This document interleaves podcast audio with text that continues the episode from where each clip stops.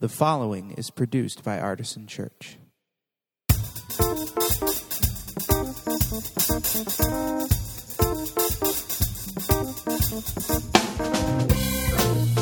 Welcome to the Artisan Church Podcast, a weekly broadcast of Artisan Church in Rochester, New York. To learn more about Artisan Church or to support the ministry, visit www.artisanchurch.com.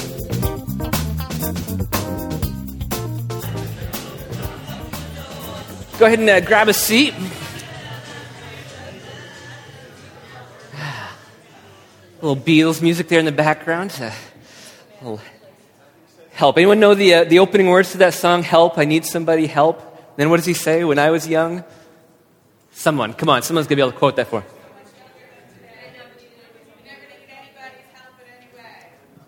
But,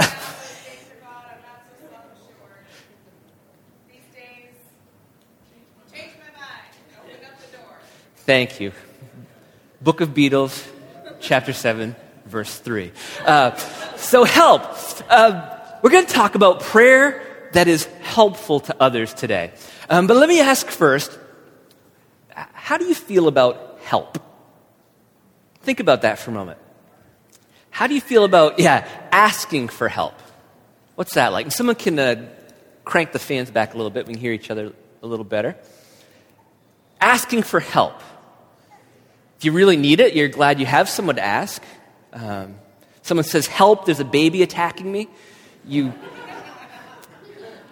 you might be embarrassed that you need to ask for that kind of help, right? You might not feel like less of a man. I would never do such a thing unless it was a very dangerous baby with, you know, fangs or something. Um, so, so asking for help can be difficult. If we're a proud person, self sufficient, can be hard to do. Uh, how about offering help? Anything a little sketchy or unsettling about when you offer help? Do they actually want my help? Is what I'm going to offer actually helpful? Uh, will I make the situation worse? And so, helping is a mixed bag at times. Uh, so, with prayers that are to help other people, there may be some of that sense as well. Uh, you know, if I asked it a different way, would you want someone praying for you? And a few of you are thinking, well, of course. But wait, remember what we said last week? Prayer changes things and matters. Some of you don't want us praying for you. Let's be, let's be honest. Don't be, don't be praying for that. I, I like that. Uh, how about if you don't really believe in prayer, or perhaps that God's real or there? Um, you might not quite want prayer directed your way because you might have some, some sense that, oh, I'm, you know, you look down at your chest and you got the, the red laser dots of prayer kind of focused in on you because you're the, you're the one everyone's praying for here. I know there's a few you here that are feeling that right now, right? You know why? Because there actually are people praying for you literally right now. But I'll, I'll, I'll talk about that later. So that can feel a little unsettling. Um, if you're not yet a follower of Jesus, someone praying for you, hmm, it's an interesting question. Now, what I found, though, is when it's done with the right motivation that's clear, that it comes out of a place of concern, care for this person, uh, and not, how can I change you right now into what I would like you to be? That people are a lot more receptive to those kind of prayers. And then also, as we talk about intercessory prayer, often they don't know you're praying for them anyways, so you sort of have a loophole there.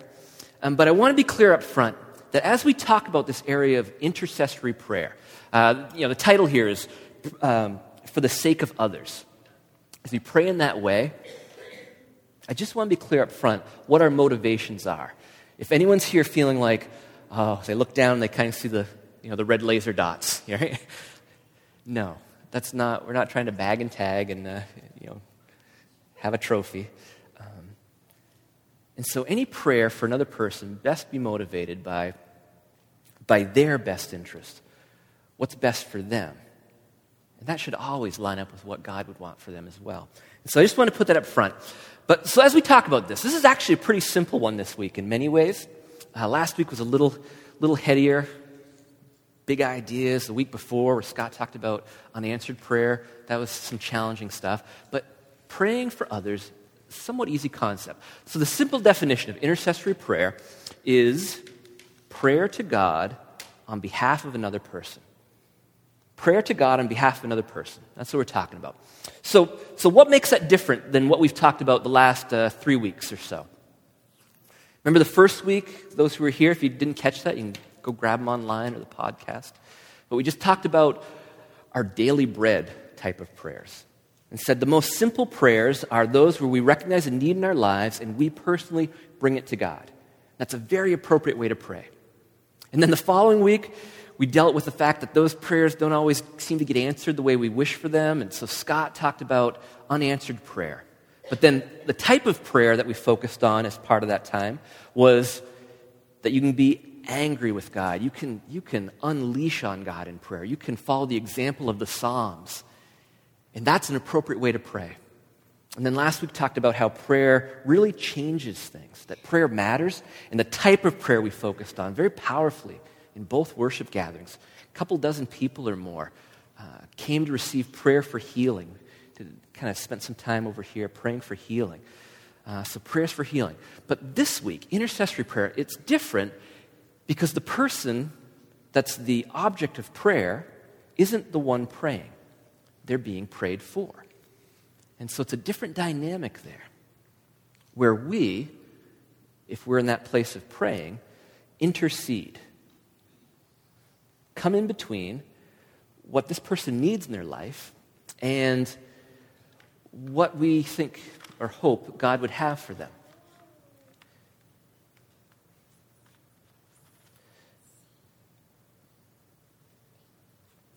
So, should be motivated by that compassion, care. Uh, there should be a real hope and real intent that God would do something.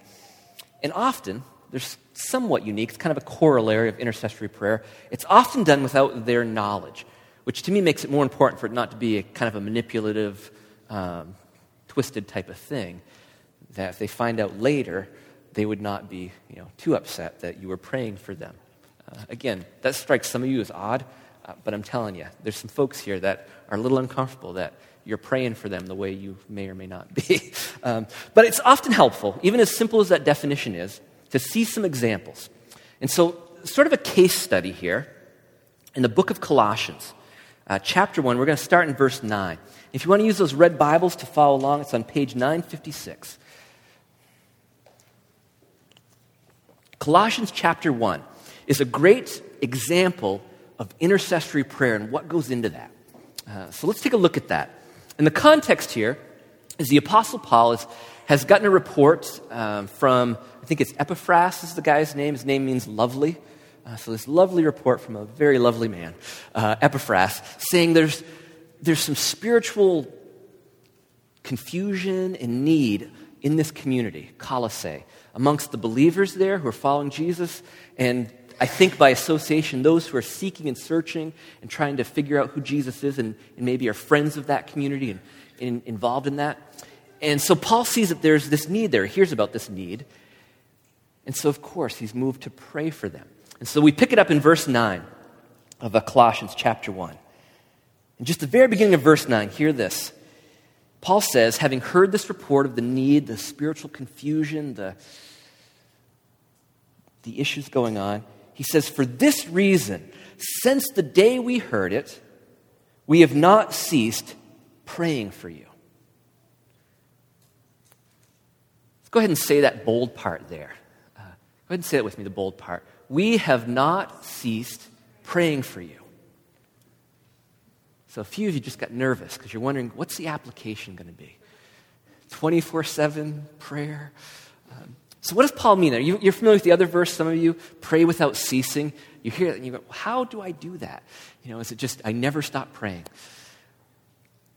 Well, we get what that language means, right? That what Paul is saying there is, is once we knew of this, we didn't forget about you. So, when we did come to God in prayer, we brought you before Him. And yes, other things in life took place in between, uh, but this wasn't a, a one shot deal. It wasn't one and done, you know, and then we moved on. Intercessory prayer is never one and done. And so we have not ceased praying for you. It's a, it's a not forgetting, it's habitual. That's what's meant. And so we begin to see what this prayer looks like, what some of the content is, maybe the purpose of, the, of this type of prayer, intercessory prayer. And so it continues on there, the rest of verse 9 through 10.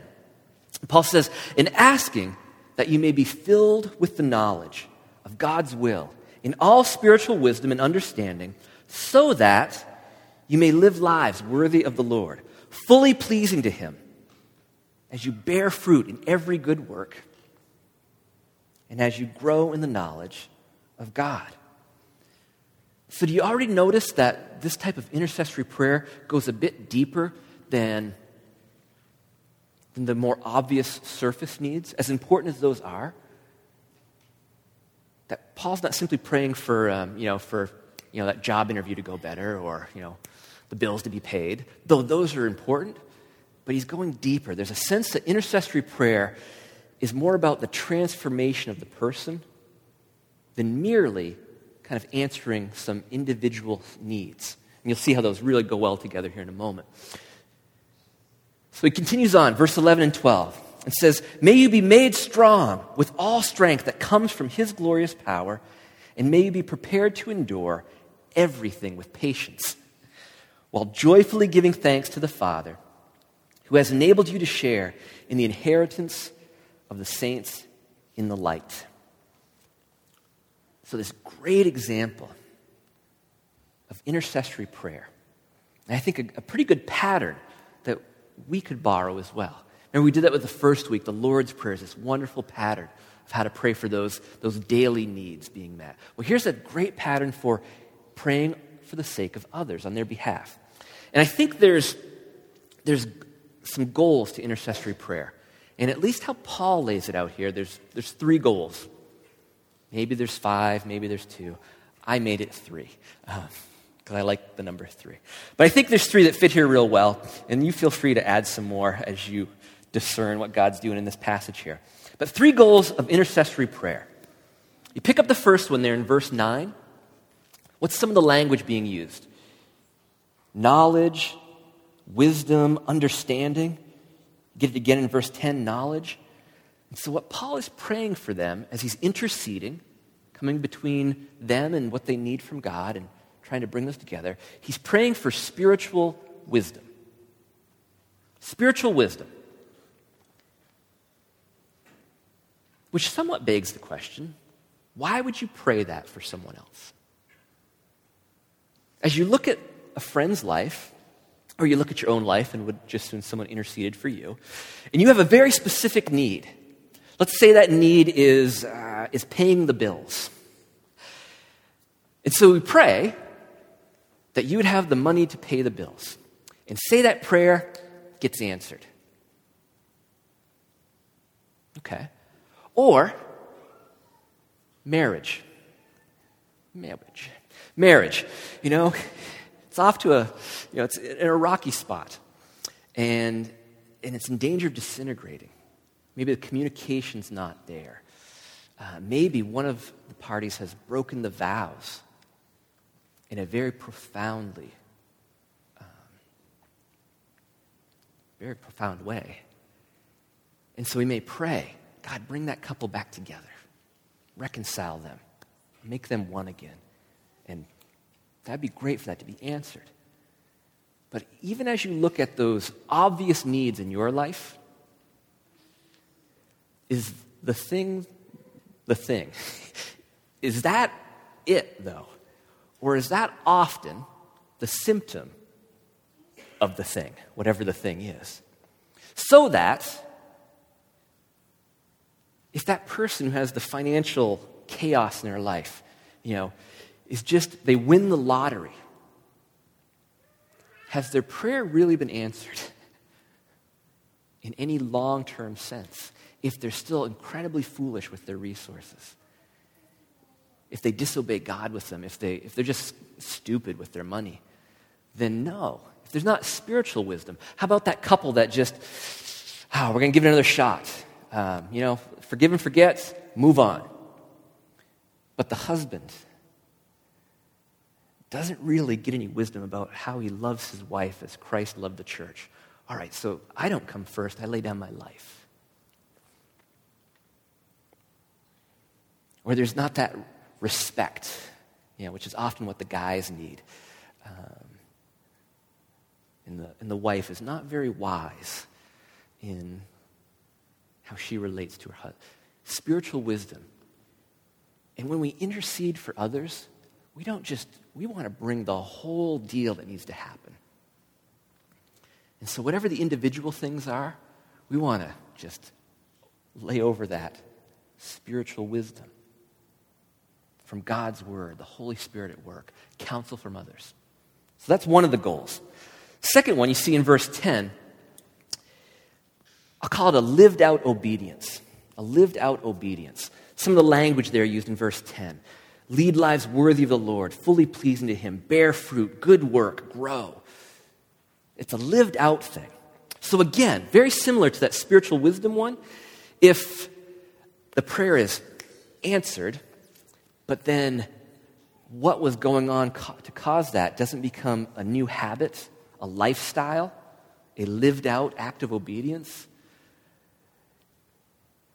you've only really addressed, again, the symptom, the one of. And again, intercessory prayer, its goal is transform lives. That's why we bring that's why we come before God for someone who may not know they need prayer, may not believe in prayer, may not know how to pray for themselves. We want to see them transformed, not just be able to balance their checkbook, um, stay together with their spouse, not yell at their kids. We want those things also. Do you know what ha- helps those things happen? Yeah, a transformed life. and it's easy to focus on the head knowledge part and forget things should be lived out. But if we stopped right there with spiritual wisdom and lived out obedience, uh, you know us. We'd twist that around, right? It, instead of it being, look what God did, it would be, Look what I did. Look how smart I am now. I've got this figured out. I've kicked this sin, this habit. I've got the willpower. And so we could actually twist answers to prayer to instead of point us towards God, to just be very impressed with ourselves and take spiritual wisdom as a gift from God and turn into our own sort of intellectual uh, achievements. To take the grace and ability and the strength and power to, to live a life of obedience and make that a thing about, you know, self-improvement. And just a, you know, pat on the back. Um, and I don't need it from anyone else. I can just, I just give it to myself, right? Uh, and so that's why this third one comes in, I think, to make it very clear. You see this especially in verse 11 and 12. Enduring faith. So, again, what are we talking about here? The goal for when we pray on behalf of others, we want for them not merely individual answers, but spiritual wisdom, lived out obedience, and enduring faith. Enduring faith. So, that faith word, that has a lot of different meanings in our culture and context. And so, let's be clear what we're not talking about. We're not talking about faith as, as a belief type thing. Like, I know this and believe it. That's really more the spiritual wisdom part, right? So that's not what we mean by faith. We also don't mean faith as in faithfulness. That's more the lived out obedience part. And of course, both of those are absolutely crucial to faith. But faith at its simplest is trusting God. And the other things flow from that trust. And faith helps turn us away from, man, look what I just figured out, and look what I can do, you know, as I go through life with answering my own prayers. Um, faith turns us back to God. You know, Paul says, may you be made strong. Again, oh, feels good to be strong with all the strength that comes from oh, His glorious power. That's a good thing to be reminded of.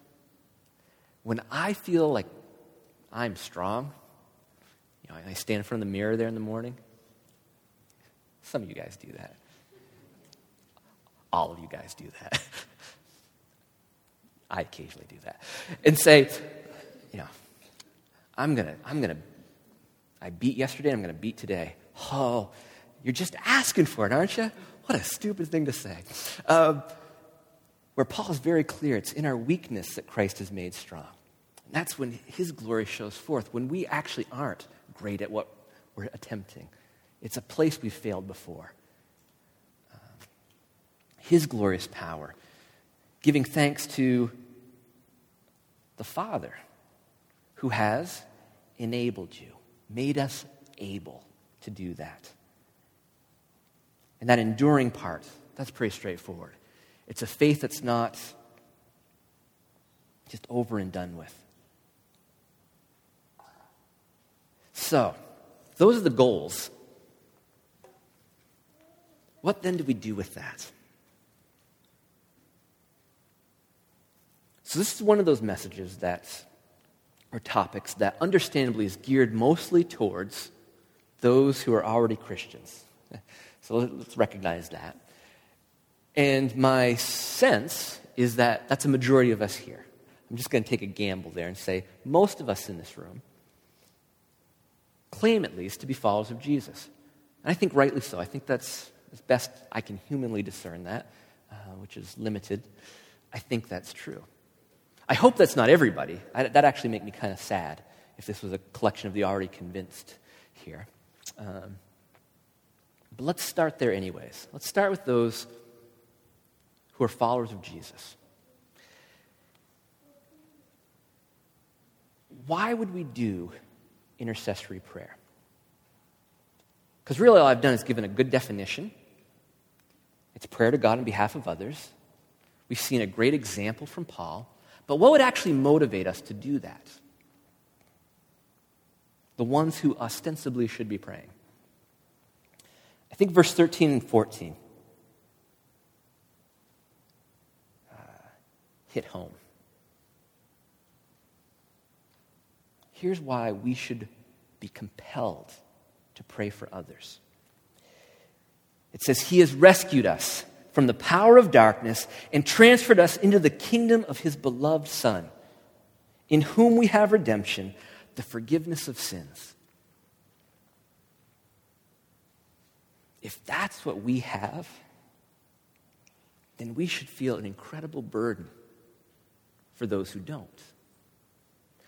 Not to manipulate or change them into mini versions of us. God forbid we create more of us.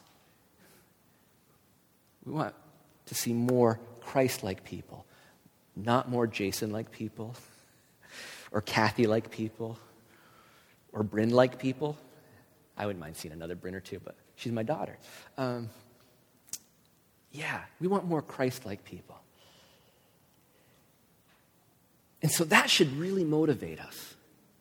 And if it if we look at our lives, here's a way of taking our, our pulse spiritually. If it's sort of thready on this area of praying for others, if you're a follower of Jesus and you really can't remember the last time you really prayed for someone else, and I, again, not the kind of throwaway prayers. And I only say they're throwaway because you never did the, the, the rest of it.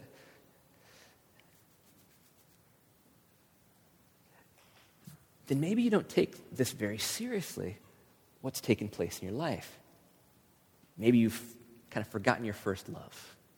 Maybe that's so far in the rearview mirror, and for some reason isn't being enjoyed right now that there's not a whole lot of push to then pray for others. Here's another more, um, more troubling idea. Troubling for those who, who think they're followers of Jesus. Uh, if you're pretty sure you're not, don't be troubled just yet. I'll trouble you in a moment. Um, but if you think you're a follower of Jesus and this stuff just plain doesn't happen, here's a possibility you're not a follower of Jesus.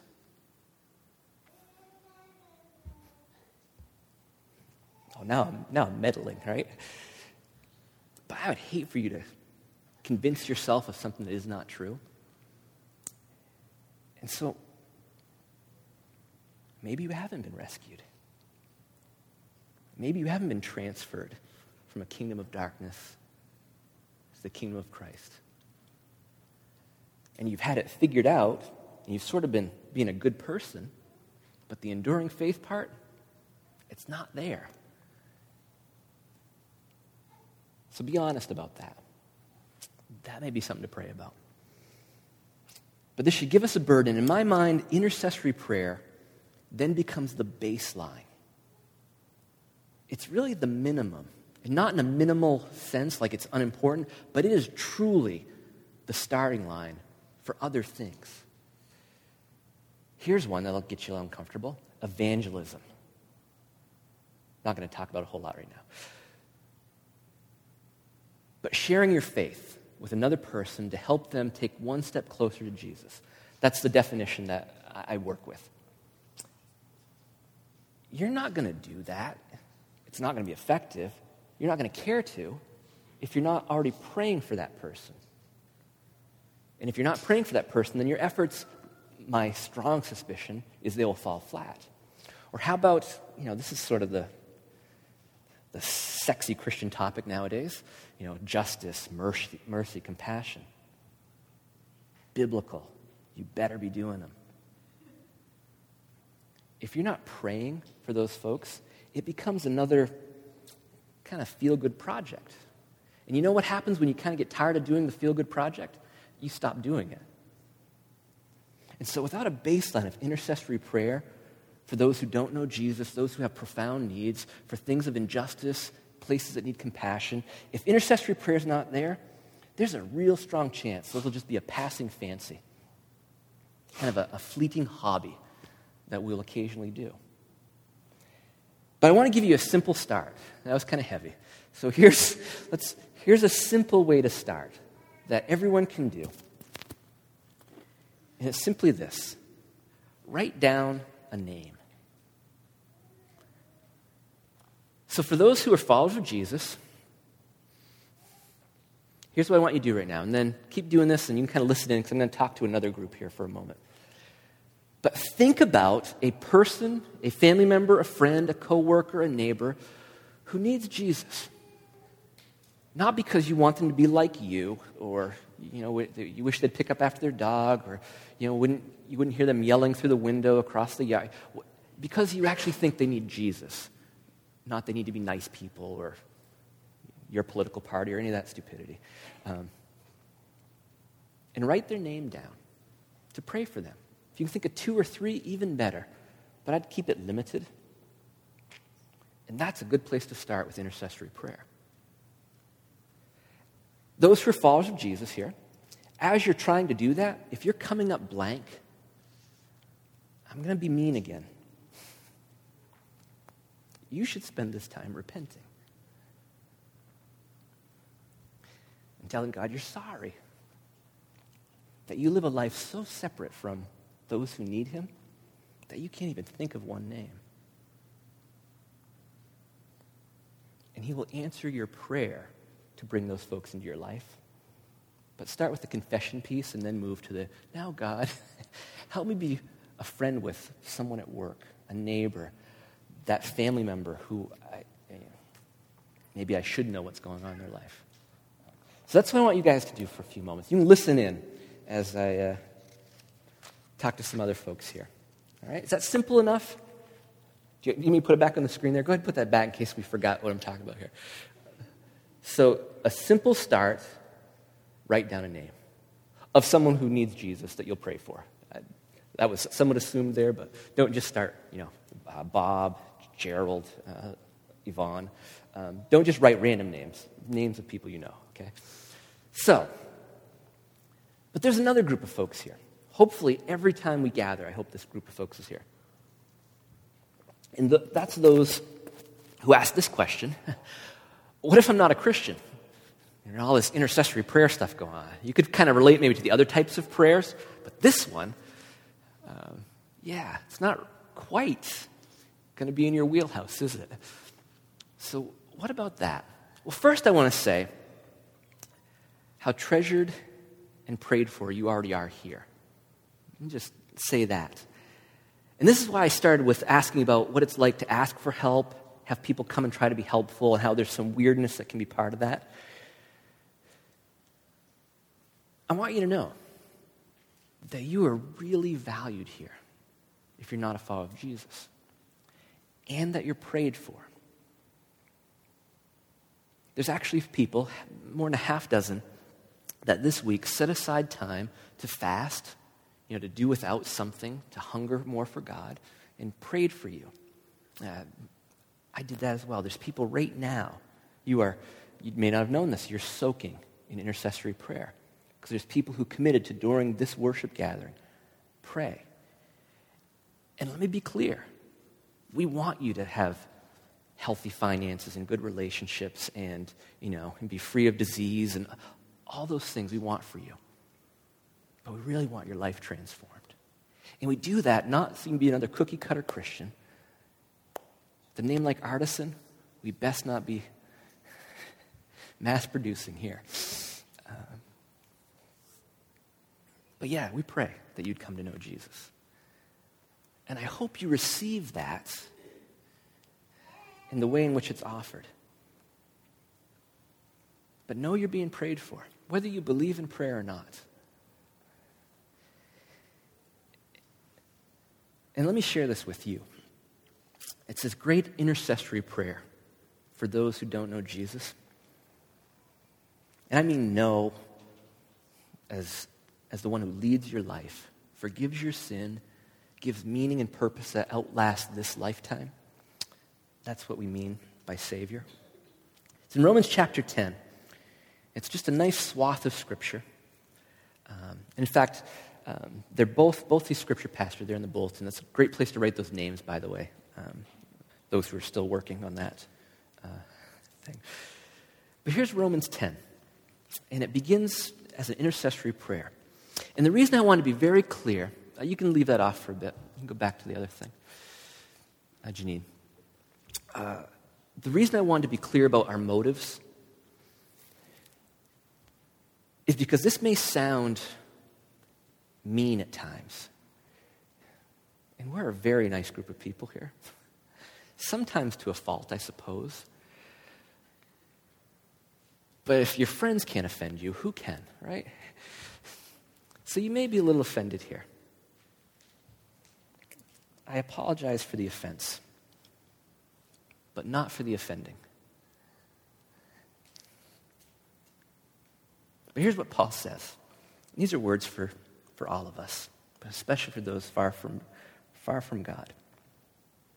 He says, Brothers and sisters, my heart's desire and prayer to God for them is that they may be saved. That's our prayer for you guys. I can testify that they have a zeal for God and we might say that a different way. We might say, I can testify that These are, these are good people who want to do good. That's true. Here's where it gets a little offensive, but it is not enlightened. For being ignorant, not stupid, not, uh, not just a moron, just unaware for being ignorant of the righteousness that comes from God and seeking to establish their own, let's be honest, apart from Jesus, we're pretty sure we got it figured out and we're doing it right in our own eyes. So it's more a statement of truth than something offensive. But says, seeking to establish their own righteousness, they've not submitted to God's righteousness.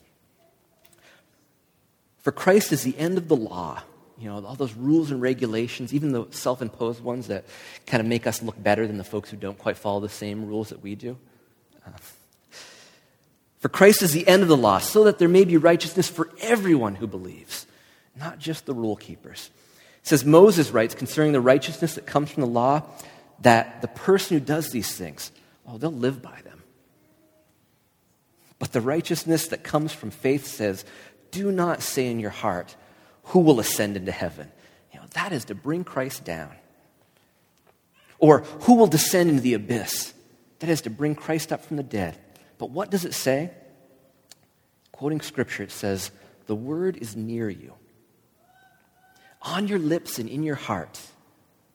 That is the word of faith that we proclaim. And so our prayer is that as God's Spirit draws you, it's on the tip of your tongue, it's stirring in your heart.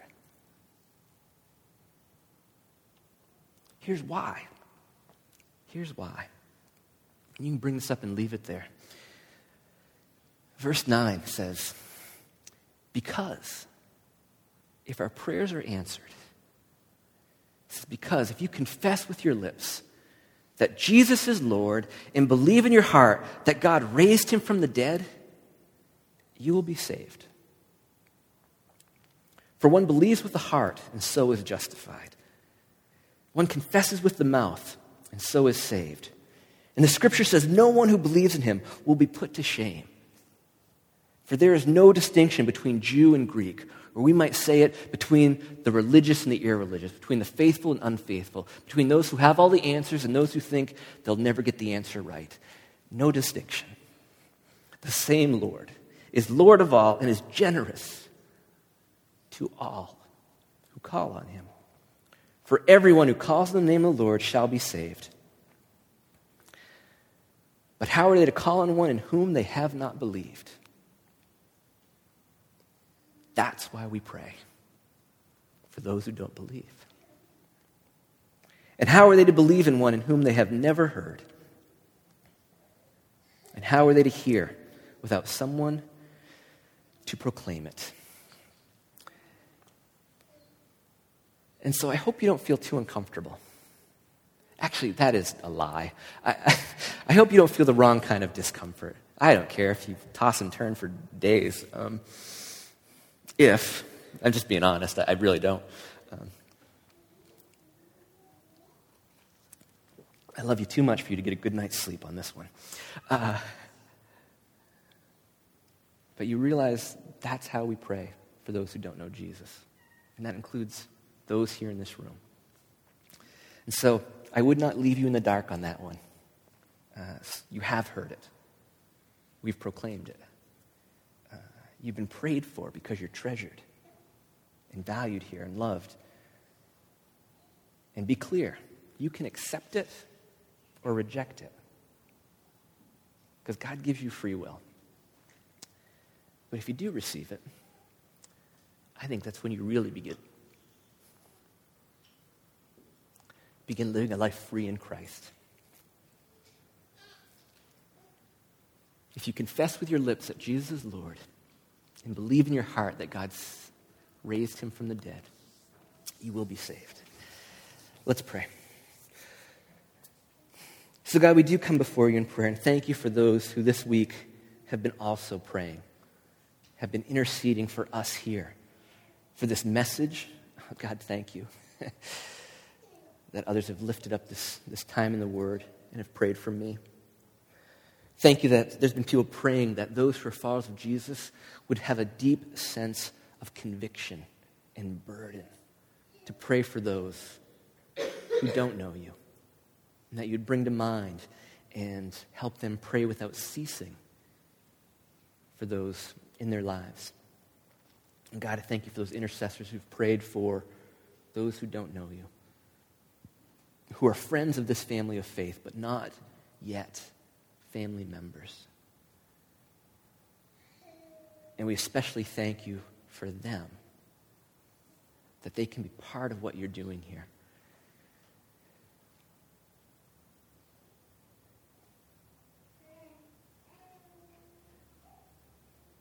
So move, because if you do not move, nothing happens. It is a supernatural work. It is not something we can figure out or work harder at. It is faith. And that in itself is a gift from you. So, my prayer is that you would give faith to those who don't yet have it. And they would begin that life with you. We pray this in Jesus' name. Amen. Amen.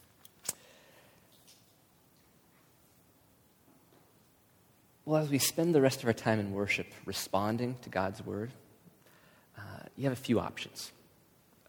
one, you can not respond. I suppose that's always an option.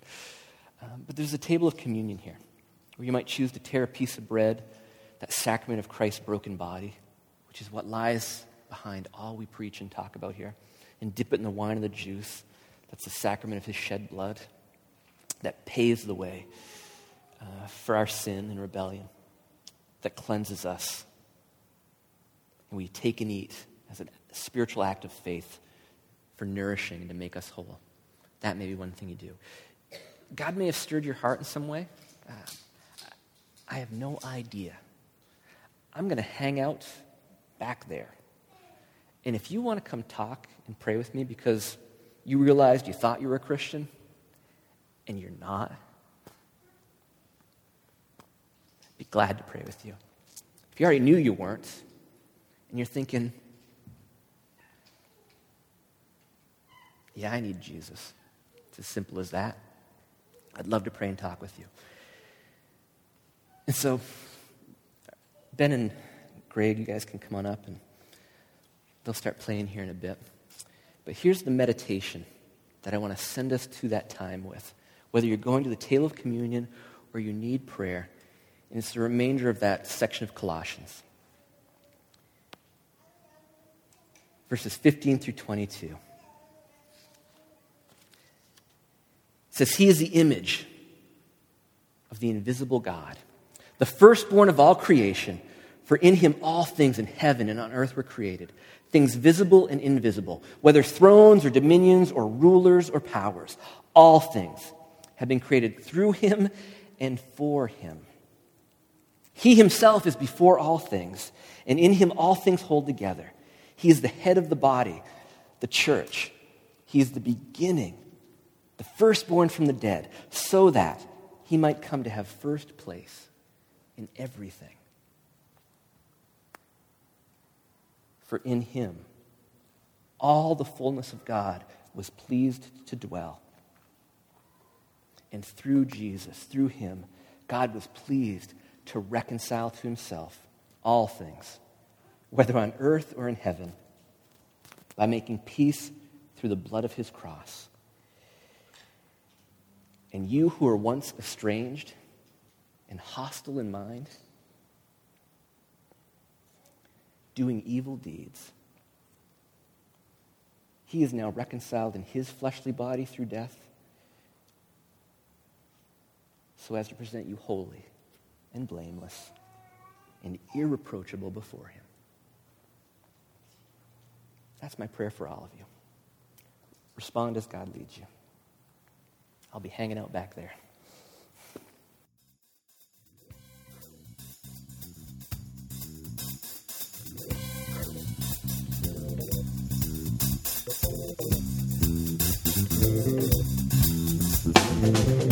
This has been the Artisan Church Podcast. To receive future podcasts, go to www.artisanchurch.com slash podcast or subscribe on iTunes.